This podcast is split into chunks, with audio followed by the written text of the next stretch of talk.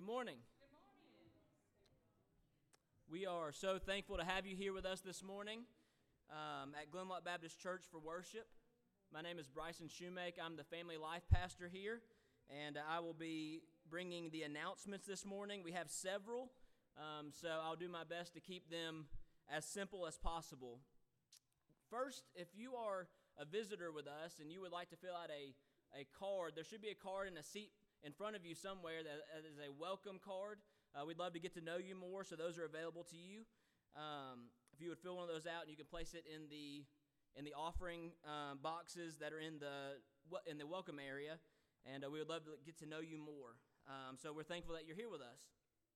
A couple other announcements we have. One, um, as you can see back there, backpacks are due. So if you filled out a backpack for um, for Appalachia, then you can leave that in the back. If you forgot to bring it this morning and you need to make other arrangements, um, we can try to connect with you, meet you, get those um, as soon as we can, because those are going to the Carrollton Baptist Association annual meeting, which is tonight at 6. So we will have no services here at Glenloch tonight at 6 because we will be going to the Carrollton Baptist Association um, 150th uh, annual meeting. A couple other things that we have coming up. Uh, one is our parent partnership lunch. That's next Sunday following morning worship, and today is the last day to sign up for that. Um, but what that is is basically a lunch where we're going to eat together, and then parents are asked to stay. And what we're going to do is we're going to talk about family discipleship, what it looks like to do family discipleship, why it's important, um, and just what the Bible says about parents and guardians being the ones who help, along with the church, to disciple their children. And so I think it's going to be a really helpful discussion. Um, so if you are interested in that, you can see me, but please sign up today um, for that so we know how much food to have for next Sunday. In a couple of weeks, on October 29th, we're going to have our fall festival. That'll be from 5 to 7 um, on October 29th. And so we have uh, trunk or treat, bounce houses, door prizes, all of those things. So if you know anyone interested in that, there's some cards that you can pass out. Um, we do need more cakes for the cake walk. If you'd like to make a cake or if you'd like to decorate a trunk, we always um, are appreciative to that. So, all that's happening October 29th.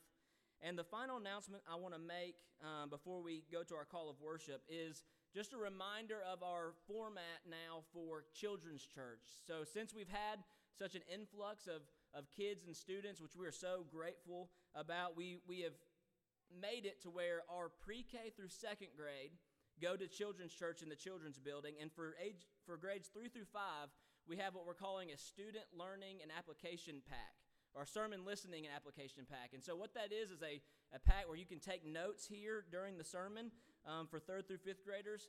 And then at the end, you can turn that in and uh, you can get a prize that goes along with your sermon listening sheet. So, if you want one of those, you're more than welcome to get up and go. They're, they're on the welcome desk. Uh, Sarah Beth Bledsoe's back there, but we are we're, we want to serve you in that way, and so we're excited about um, having those available. Um, the last announcement is from our sound guys. So, um, on behalf of the church and on behalf of um, the pastoral staff, um, we all just want to thank you for your patience. We have a new sound system, and uh, when things like that happen, there's a learning curve. And so um, we just want to, to be, thank you for your patience and understanding as we've worked to install the new digital soundboard. Um, we're all learning. Some of us had to learn a lot more than others, and we're thankful that they had to do that. So, uh, but we want to thank them for their work in getting the sound system set up, and uh, thank you for your patience um, in that process. So, all of that to say, we're glad that you're here, and we're excited to worship with you. I'm going to ask um, Jeff Rude, who told me he would be behind me to come forward, and he's going to read our call to worship.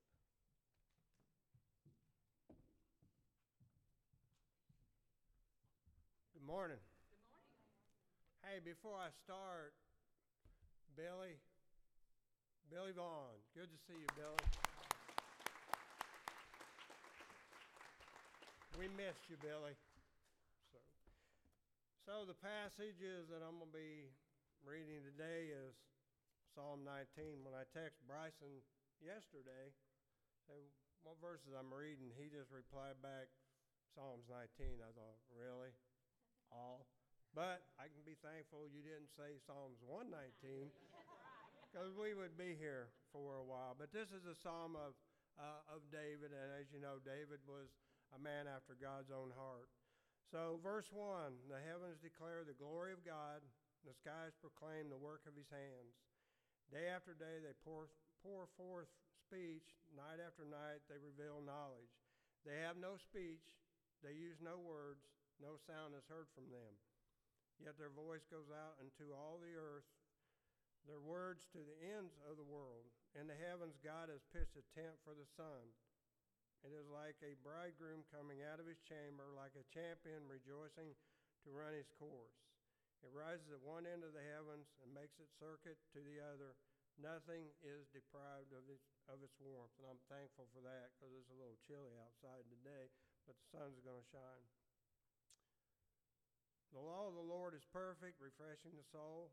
The statutes of the Lord are trustworthy, making wise to the simple The precepts of the Lord are right, giving joy to the heart. The commands of the Lord are radiant, giving light to the eyes. The fear of the Lord is pure, enduring forever. The decrees of the Lord are firm, and all of them are righteous. They are more precious than gold, than much pure gold. They are sweeter than honey, than honey from the honeycomb. By them your servant is warned. In keeping them there is a great reward. But who can discern their own errors? Forgive my hidden faults Keep your servant also from wilful sins. May they not rule over me. Then I will be blameless, innocent of great transgression. May these words of my mouth and this meditation of my heart be pleasing in your sight. Lord, my rock and my redeemer. Amen. Let's go to the Lord in prayer. Heavenly Father, this psalm talks about all the glory that's in the heavens and I think it was Matthew Henry said that beasts look down as, as they travel across the earth, but man looks up, and that's where our soul's going to go. Unfortunately, many of those souls that go to heaven will not stay there long because they didn't believe in you. So we pray for those, Lord. We, we thank you that we go outside and see the sunshine. Just place it upon our hearts to think of you anytime we see your glory. In your word, David talks about your word, Lord. It is true and it, it is a guide for us. And the last thing David talks about is our sins, Lord. But thank you for sending your son to die on the cross for our sins. Thank you for your grace, your love, and your mercy. I ask you to be over this service today. Jesus, we invite you to this service and bless each part of it. Go with us this week and lead us, guide us, direct us in all your ways. And it's in Jesus' name I pray. Amen. Good morning. If you'll stand this morning, we're going to begin worship with singing To God Be the Glory.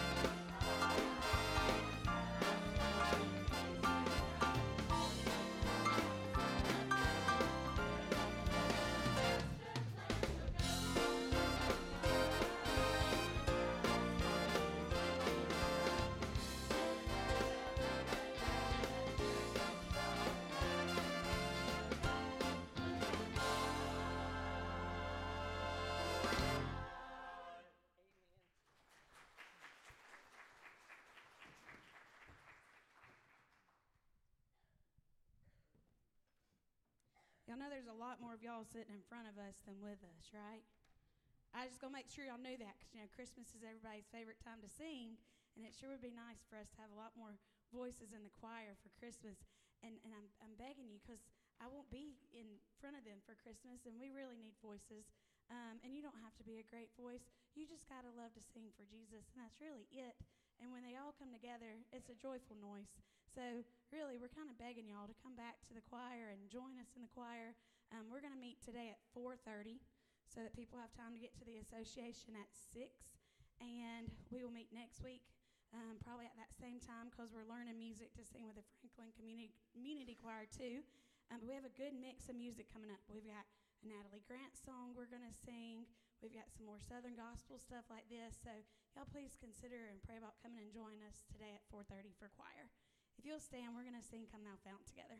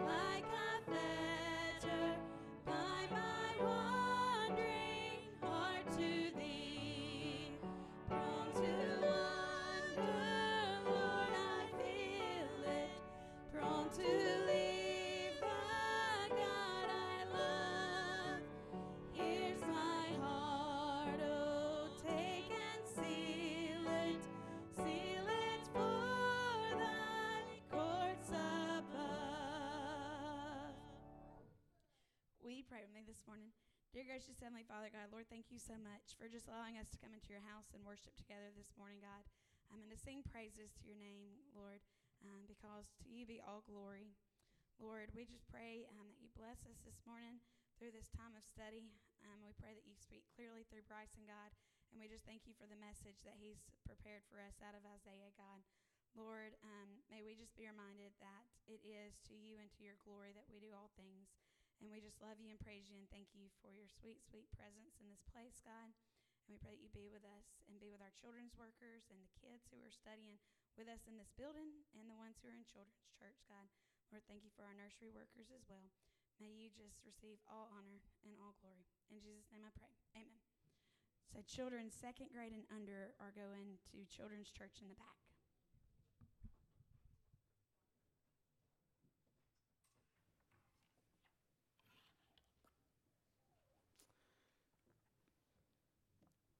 Have your Bibles, please turn to Isaiah 48. Isaiah chapter 48 is where we're going to be this morning in our walk through the mountaintops of Isaiah, the study that will lead us to Advent. So we are going 20 weeks in the book of Isaiah, and today we come to Isaiah 48.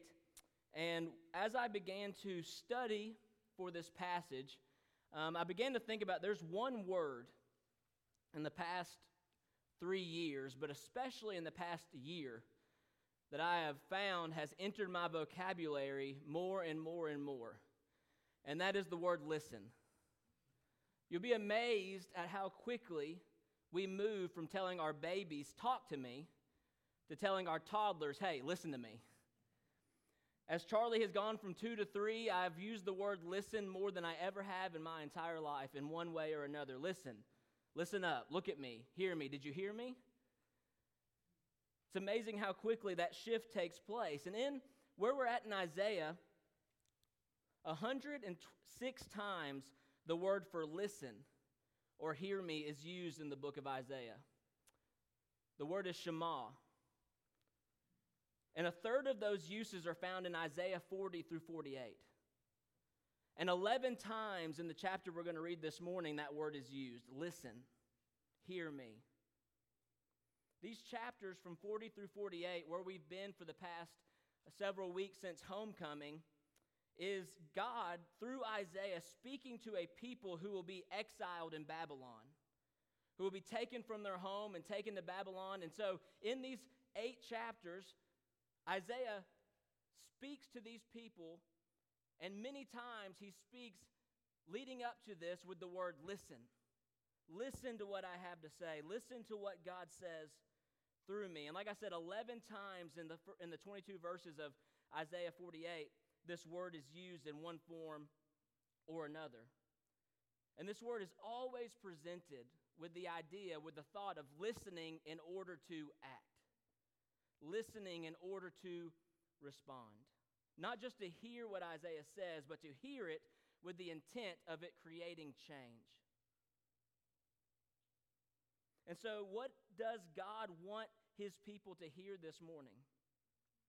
How is it that he wants them to respond? In chapter 48, we're going to read verses 1 through 16, but our focus is going to be on verses 1 through 11. I believe what he wants them to hear and what he wants them to know is that God works and moves in order to transform the hearts of his people and bring glory to his name. And so the title of today's message is God Works for God's Glory. God works for God's glory. So let's go together, Glenloch Baptist Church. Let us listen to Isaiah 48, 1 through 16. Listen to this, you descendants of Jacob. You who are called by the name of Israel and come forth from the line of Judah. You who take oaths in the name of the Lord and invoke the God of Israel, but not in truth or righteousness. You who call yourselves citizens of the holy city and claim to rely on the God of Israel, the Lord Almighty is his name. I foretold the former things long ago. My mouth announced them and I made them known. Then suddenly I acted and they came to pass. For I knew how stubborn you were. Your neck muscles were iron and your forehead was bronze.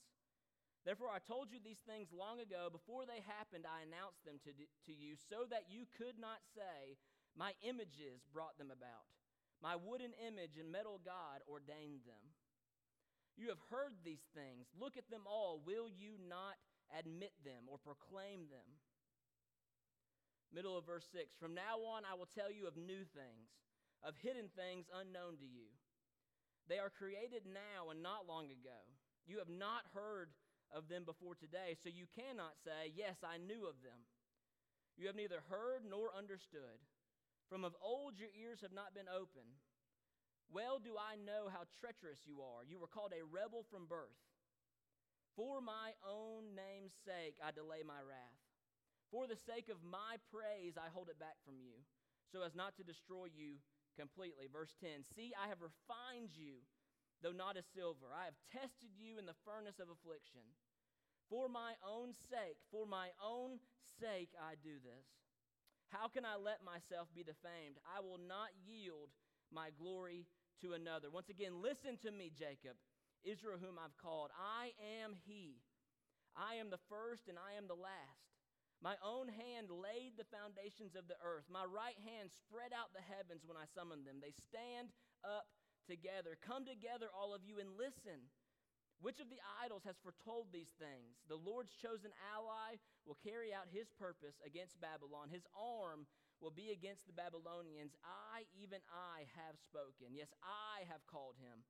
I will bring him, and he will succeed in his mission. Come near me and listen to this. From the first announcement, I have not spoken in secret. At the time it happens, I am there, and now the sovereign Lord has sent me, endowed with his spirit. Let us pray. Lord, we love you. We thank you for your word. We thank you for this time that we get to spend in your word, Lord. And we thank you that you work and you move and you speak, Lord, for your glory. I pray that you would move us this morning to worship you. In your name we pray. Amen. Isaiah 48, 1 through 16. God works for God's glory. And so, as we begin our message together, we have four points this morning. And point number one is this God speaks for his glory.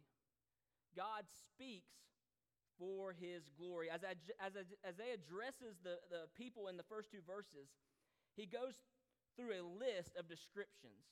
I don't know if you noticed them as we first went through. There are seven descriptions he makes of the people he's addressing. So you notice he says, first off, you descendants of Jacob.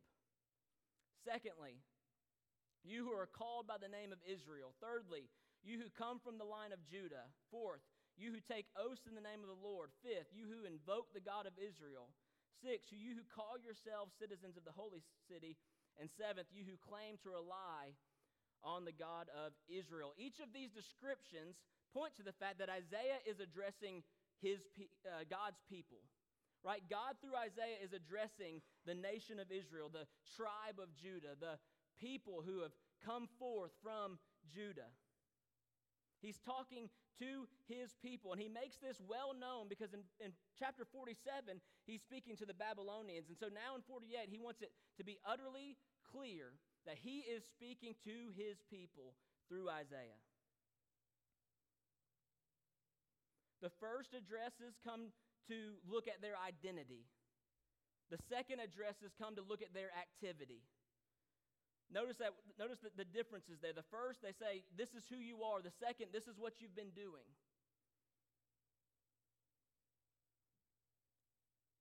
All of these descriptions point to the fact that these are people who possess a religious identity and perform religious activities. They point to a people who refer to themselves as God's people and rehearse the functions of God's people. But what we find in verse 1, at the end of verse 1, is that there is a caveat to this description. If you notice when you read it, Isaiah throws on the brakes to this introduction with the phrase this, but not in truth or righteousness. If you look at verse 1, look at what he says. He says, You are called by the name of Israel. You come from the line of Judah. You take oaths in the name of the Lord. You invoke the, the God of Israel, but, he says, not in truth or righteousness. When I read this, I thought of some of the cooking shows that Brooke and I watch because we're getting to that age. That's what we watch. And so, oftentimes, what you'll find is the judges will eat a bite of food. And this, they'll say something like this They'll say, You know, I'm amazed by you. This, only you could take these wonderful ingredients and this amazing kitchen and make something this incredibly bad. And so they set you up for this idea that this is going to be something good, right? They're going to tell me something good, and then at the last moment or in the middle of the phrase, you realize that this isn't a this isn't a good thing. This is a bad thing. This isn't a a a well done. This is a what are you doing? And so, in the midst of this introduction, as Isaiah says all of these wonderful things about who Israel is and what they're doing, he throws on the brakes and he says, But you are doing none of this in truth, and you're doing none of it in righteousness. There's an abrupt shift that takes place. And as we look at the way the audience is described here, we see a pattern, or at least I do. And the pattern is this is that all, all who they are and all of what they do is based on them. Notice what it says. It says, You who take oaths in the name of the Lord, you who invoke the God of Israel, you who call yourselves citizens of the holy city, you who claim to rely on the God of Israel.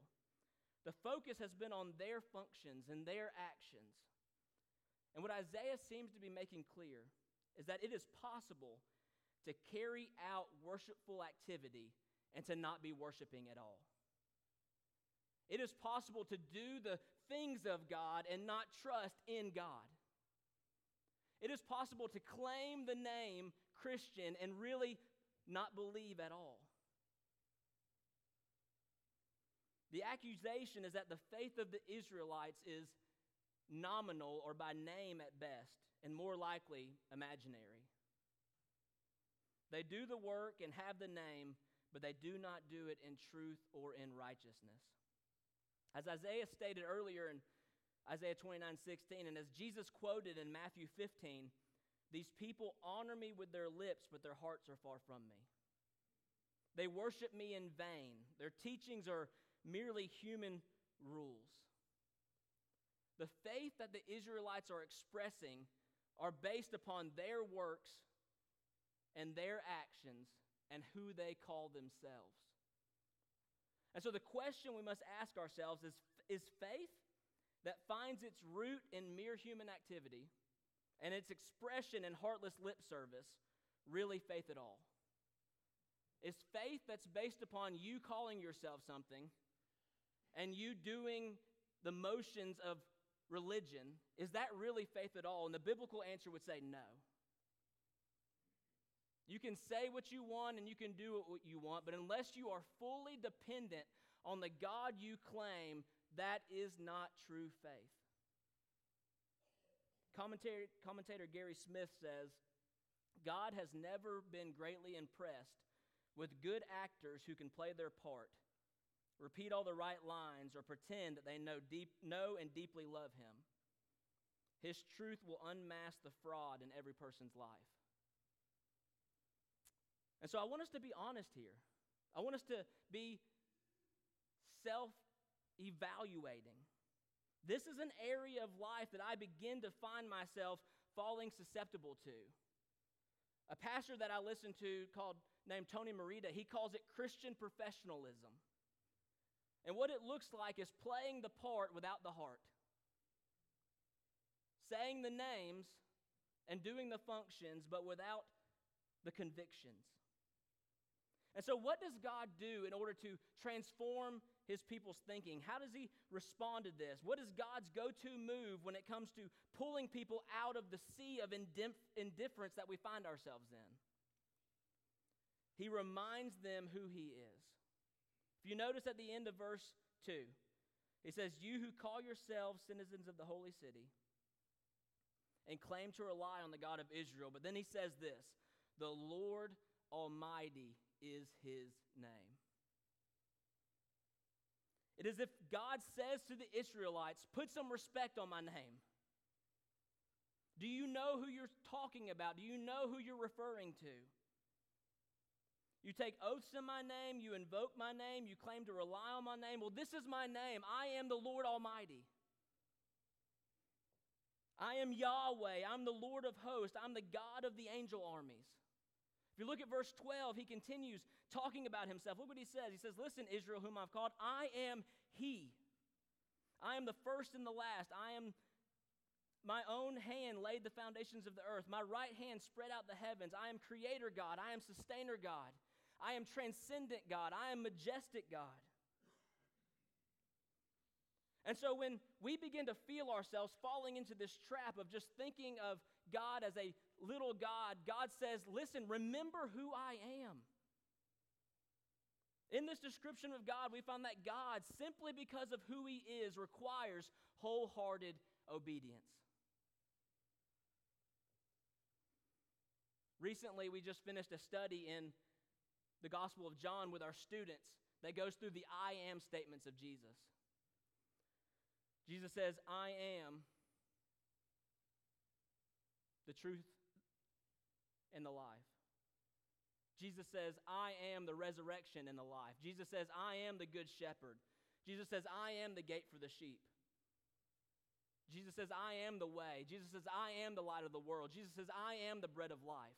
And what we learned and what we told our students every single week is that Jesus does not leave room for you to be half in.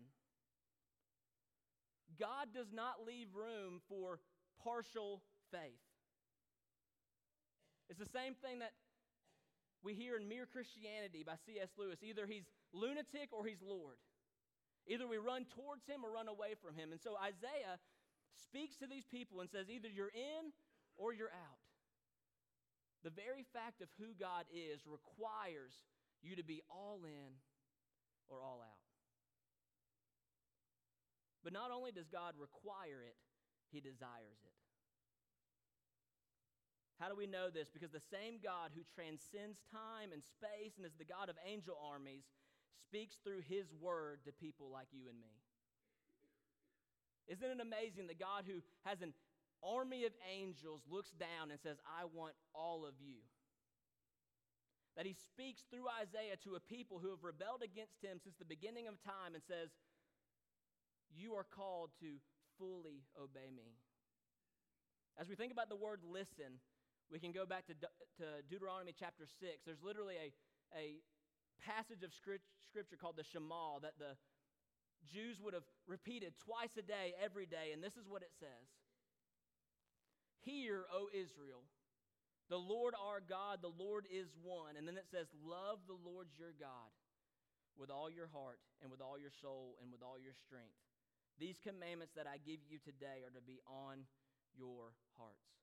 What does God say to his people in exile? What does he want them to listen and to know?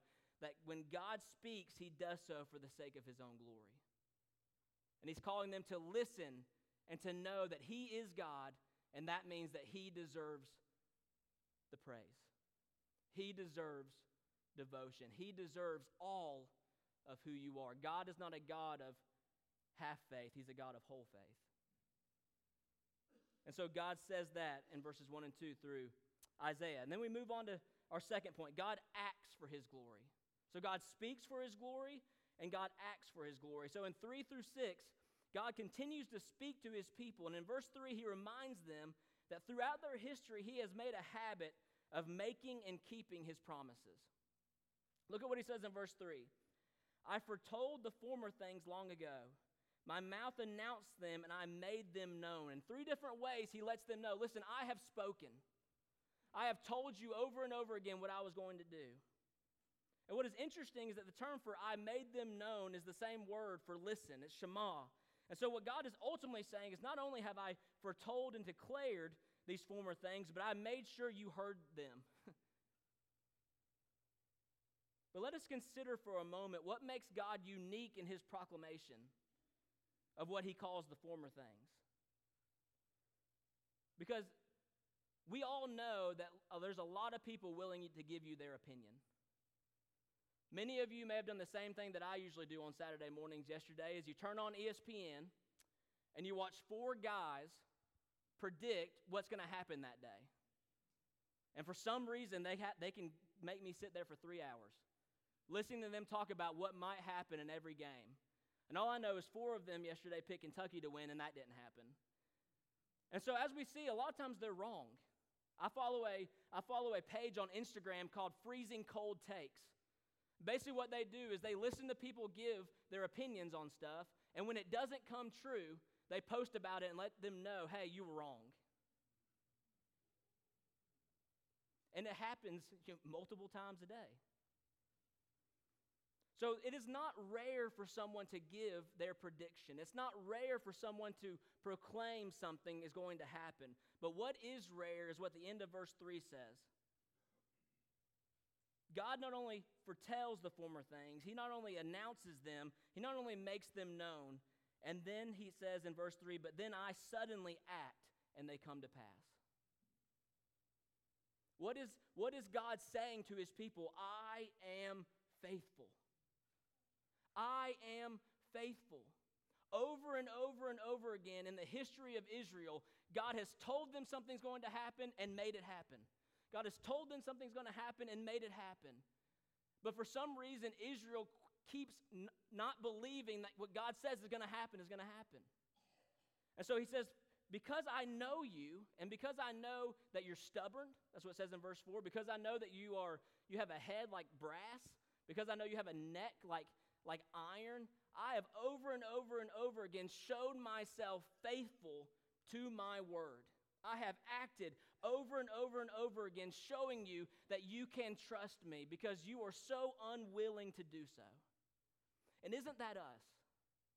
Hasn't God shown himself over and over again to be faithful? Yet over and over again, we look in every other place to find trust and to find hope and to find faith. One specific example of their stubbornness, of their unfaithfulness, is the fact that oftentimes they would even take what God has done and they would attribute it to idols. If you look at what verse 5 says, it says, I've done all these things. I've told you these things long ago before they happened. I announced them to, de- to you so that you could not say, My images brought them about. My wooden image and my metal God ordained them. One prime example of this is found in Exodus 32. In Exodus 32, God has brought the people out of Egypt through the Red Sea into the wilderness. Moses has gone up on Mount Sinai. He's receiving the, the law from the Lord. And in Exodus 32 7, it says, The Lord said to Moses, Go down, because your people whom you brought up out of Egypt have become corrupt.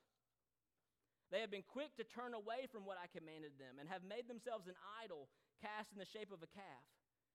And they have bowed down to it and sacrificed to it. And listen to this. And they have said, These are your gods, Israel, who brought you up out of Egypt. So, on the tail end of this work of God for the people of Israel, they create a calf and they say, This is the God who brought us out of Egypt. And we often do the same. We may not have wooden images and metal gods, but we have idols in our lives that we are quick to attribute the works of God to. We must ask ourselves the question what systems or what persons do I look to as the ultimate source of my trust? Because if it's anybody other than God, there's your idol. God is more faithful than your job. God is more faithful than your education. God is more faithful than your parents. God is more faithful than your kids. God is more faithful than your plans. God is more faithful than your pastor. God is more faithful than your political party.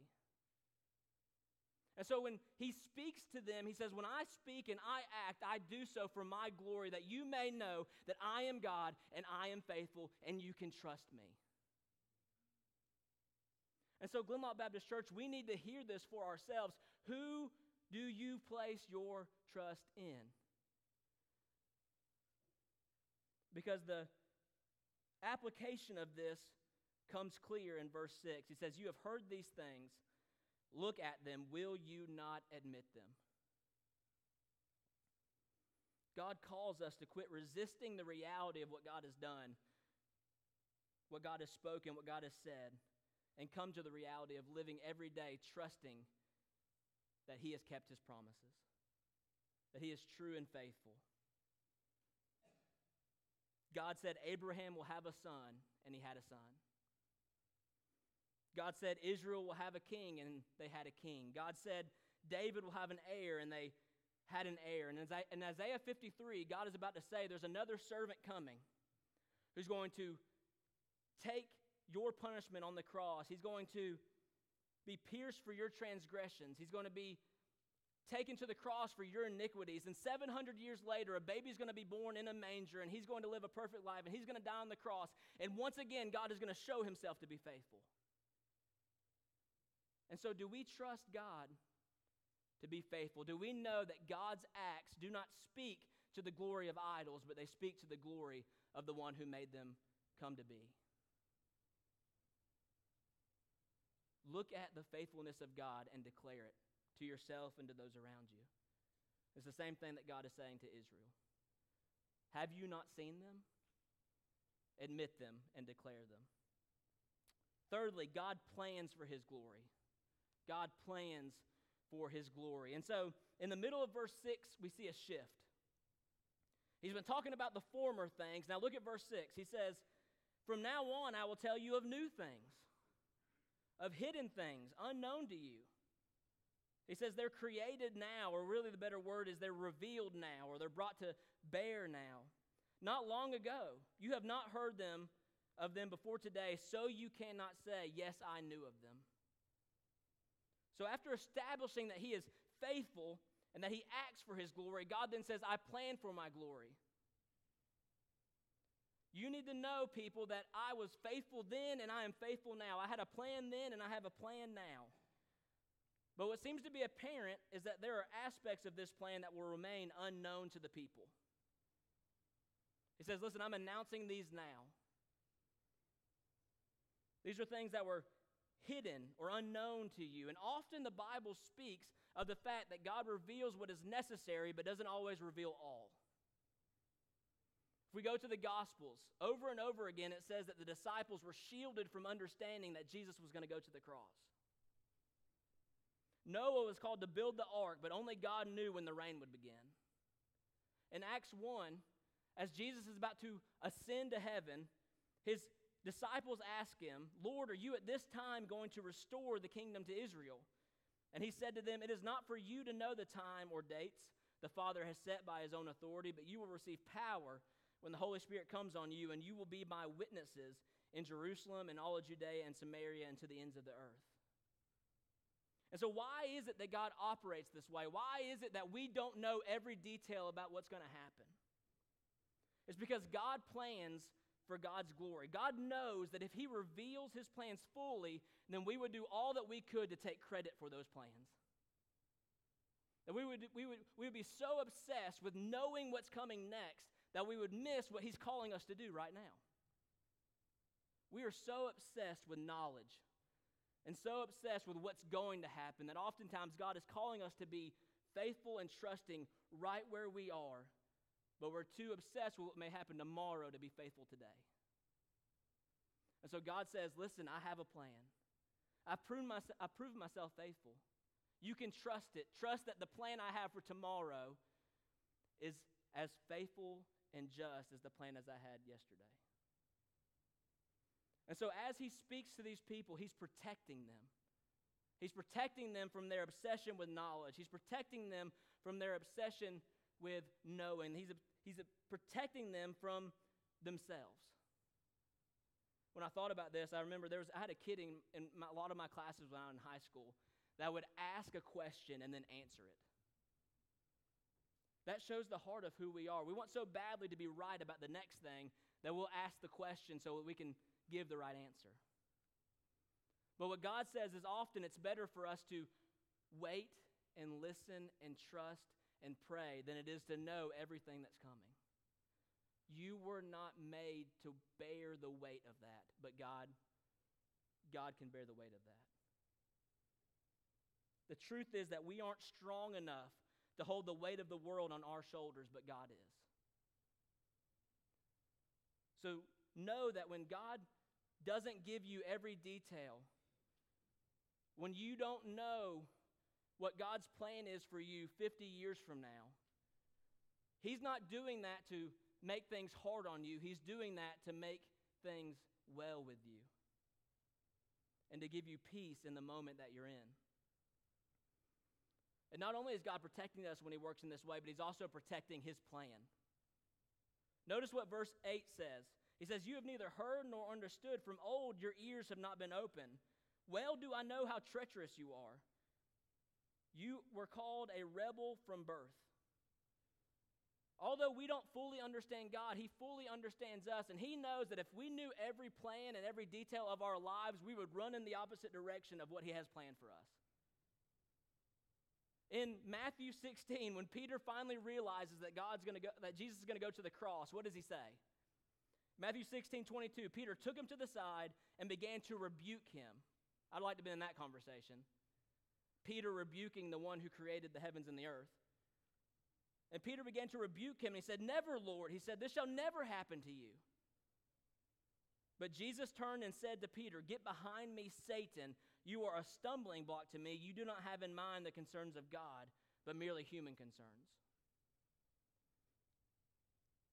This week, the students, we had a mission emphasis on Thursday and Friday, where we did mission work in our community. And on Tuesday, I got a call from my mom that Charlie was sick. And on Wednesday, he wanted Dada in his room all night. So I was up all night Wednesday night, sleeping in a fetal position at the edge of his bed. And I remember saying Thursday morning, if I'd have known how this week was going to go, I never would have planned to do this mission work. But isn't that how we are?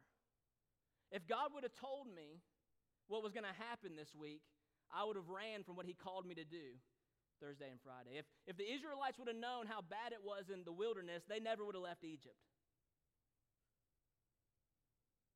God knows that if we knew, we would rebel. And so he says, Listen, I have a plan for you. You can trust that I have a plan for you, and you can trust that it's better that you don't know every detail of the plan I have for you. Because it's my plan, and it's for my glory. So, what are we called to do? We are called to trust God and His plan today. We must know that God has been in control from eternity past, and He will be in control to eternity future, and all he asks is that we trust today. Elizabeth, Elisabeth Elliot says it this way Today is mine, tomorrow is none of my business.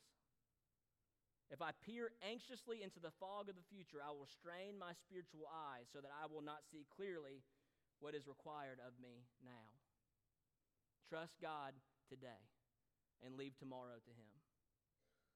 And lastly, God redeems for His glory. God redeems for His glory. So, so far, he has spoken for his glory, he's acted for his glory, he's planned for his glory, now he redeems for his glory. And so, when we look at this last section, all of this section really finds its, finds its climax right here in, in 9 through 11. For the past eight chapters, God has been speaking about the fact that this people isn't going to be in Babylon and they've been driven from their land. He's described why they've been exiled. He said that they are they lack integrity. They're stubborn. They're unresponsive. They're treacherous. Um, they're rebellious. And it would be expected that the next thing out of God's mouth is, That's why I'm going to leave you in Babylon forever. If I was God and people treated me this way, I'd say, Forget you. And I'd move on. And I'd go and do my own thing. And I would forget the people forever. But luckily for you, I'm not God. And so as we look at this, what does God say in verses 9 through 11? He says, For my own name's sake, I delay my wrath. For the sake of my praise, I hold it back from you, so as not to destroy you completely. See, I've refined you, those not as silver. I have tested you in the furnace of affliction for my own sake. For my own sake, I do this. How can I let myself be defamed? I will not yield my glory to another. It is clear from the rest of the text that complete destruction is what Israel deserves. And if you read all of the Bible, you will realize that it is clear from the scriptures that you and I, all we deserve is complete destruction. We deserve to be separated from God. We deserve to be dead in our sins and our transgressions. But instead of destruction, what is presented is a reality that God will delay or defer his wrath from Israel, that he will hold it back from them and not destroy them for his own glory and for his own name. Ultimately, what we see is God's primary motivation for withholding his wrath and redeeming his people as God himself. In Exodus 32, when we go back to the story of Moses on Sinai, God says, Your people have done this. And what does Moses says? Moses sought the favor of the Lord, and he said, Lord, why should your anger burn against your people, whom you brought out of Egypt with great power and a mighty hand? Why should the Egyptians say it was with evil intent that he brought them out to kill them in the mountains and to wipe them off the face of the earth? You notice what Moses says? He, he appeals to God's name. He says, Why should the Egyptians get the chance to say, Look at what this God did? He destroyed his people. And in this moment, why should Babylon get the chance to say, Well, what a great God this is? He exiled his people. No, he says, Because of my namesake, for my glory, the fact that I can't give my glory to another, I will redeem my people because my name is attached to my people. And so when we begin to think about why did God save me, we have to get the focus off of the good things that we've done and we have to place them on the character of who God is. Why did God save me? For His glory. Why did God redeem me? For His glory. Why did God pour His love into my heart so that I would pour out praise to Him? Why would God show grace and mercy to me that I may show His grace and mercy to those around me? We need to see the picture here that grace and mercy and love are at the heart of God, but ultimately at the heart of God is God. And that all that He does ultimately points to His desire and His, his preeminence to be worshiped by all people. If Israel would have stayed in Egypt and if Israel would have stayed in Babylon, then Egypt and Babylon could have boasted about how great they were, but instead, God redeems his people. He brings them out of the furnace of affliction so that all nations in the whole world will know that he is God and no one else is, and that he may be praised for who he is. And what we must notice here is that although the Israelites have been refined, and although they have gone through the furnace of affliction, although they will be redeemed, there's still a problem that remains that they are a sinful people. Whether they're in Babylon or whether they're in Egypt or whether in Jerusalem, they are still a sinful, rebellious people. So, how does God ultimately redeem his people from their greatest need? In verses 14 and uh, verse 14, it says, Come together, all of you, and listen. Which of the idols have foretold these things? The Lord's chosen ally will carry out his purpose against Babylon his arms will be against the Babylonians. God is letting them know that he is sending Cyrus. He's sending this human redeemer to go and, and save his people out of exile in Babylon. But what we come to know is that God raises up another redeemer. He will raise up another servant who will yield not a sword, but will yield the Spirit. And rather than using his servant to defer his anger, he will pour out his wrath on this servant on the cross. And what we will find is this servant will be one who redeems us not from exile, but from sin. Who redeems us not from Egypt, but from death. It's what Paul says in Ephesians chapter 2. He says, You were dead in your sins and transgressions in which you used to live when you walked according to the ways of this world, but God, who is rich in mercy, has made you alive with Christ. And notice what it says at the end of verse 6 and 7 of Ephesians 2. It says, God raised us up with Christ and seated us with him in the heavenly realms in Christ Jesus, in order that in the coming ages he might show the incomparable riches of his grace expressed in his kindness to us in Christ Jesus. So, as we close, church, I want us to remember that God works for His glory. And so, you were redeemed, you were saved, not because of who you are, but because of who God is. You were redeemed, you were saved, not to bring glory to your name, but to bring glory to His name. You were redeemed, you were saved, so that the love and the grace of God poured into your life through your salvation would pour out of your life in praise and worship for who He is. Why does God work and move and speak? He does so to transform the hearts of his people and to bring glory to his name. God is faithful, God can be trusted, God has a plan, and God has redeemed you for His glory. So, as we close today, I just want to leave you with four conclusions. I know, not four points, just four conclusions, okay? One, listen with the intent to change. Two, declare that God is faithful. Three, trust that God has a plan. And four, worship because God has redeemed you. God did an amazing work in the lives of the people of Israel. He brought them out of Egypt, He brought them out of Babylon. But God has done an even greater work in your life if He's brought you out of sin and death.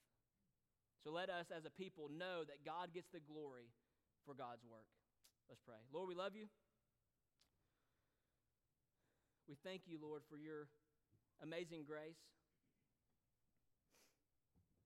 Lord, as I consider your word, Lord, I'm amazed that you would work and move in such a way that you would save someone like me.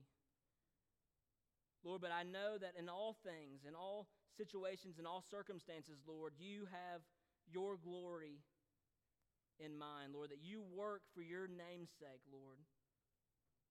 And so I pray that in all that I do as a child of God, someone who's been redeemed, Lord, that all that I would do would know and work and move in such a way to bring glory to you. What can I give to a God who has everything?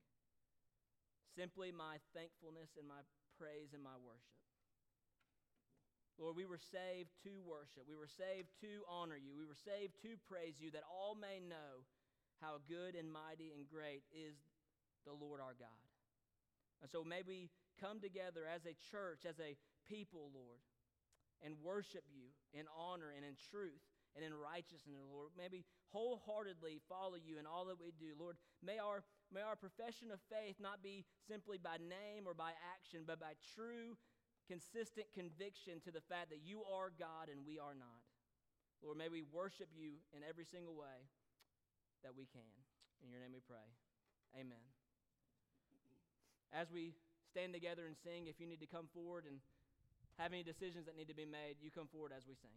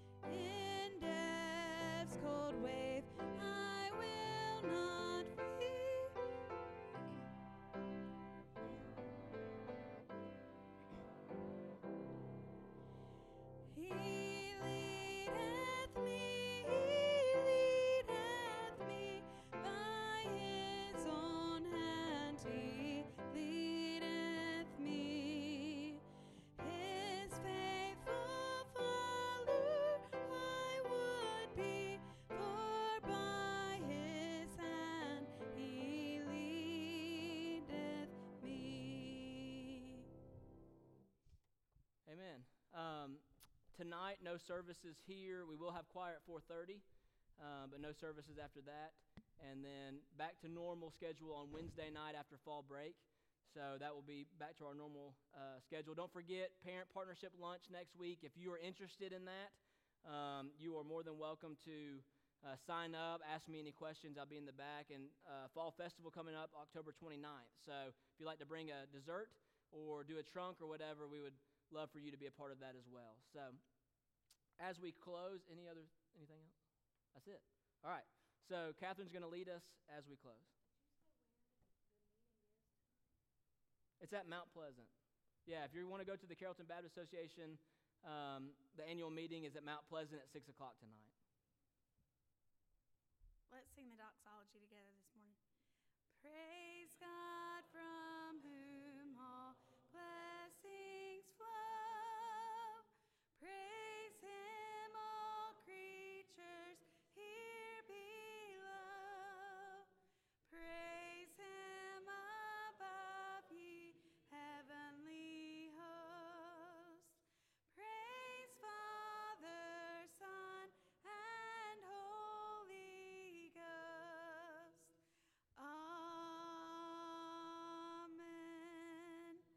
Have a good week.